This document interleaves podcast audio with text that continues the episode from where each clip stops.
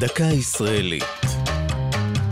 השבוע, אוניברסיטת בן גוריון בנגב לציון יובל להקמתה.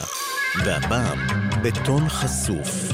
אחרי קום המדינה החליטה הממשלה לבנות שכונות ובנייני ציבור חדשים בבאר שבע כדי להופכה לבירת הנגב.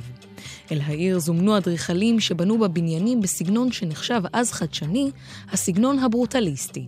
מקור השם ביטוי בצרפתית שפירושו בטון גולמי. בסוף שנות ה-50 תוכננה שכונה ה' לדוגמה, שבמסגרתה נבנה בלוק רבע הקילומטר, ששמו מעיד על אורכו יוצא הדופן. בשנות ה-60 נבנה בית הפירמידה, שצורתו נועדה לתת לעוברים ושבים לסתור מפני השמש. מעל כולם מתנוססת אנדרטת חטיבת הנגב ממזרח לעיר, בתכנונו של הפסל דני קרוון. מבנים אלה ואחרים הם בניינים המחצינים את תכונותיהם. בנוסף לבטון החשוף נראית גם מסגרת הפלדה התומכת במבנה.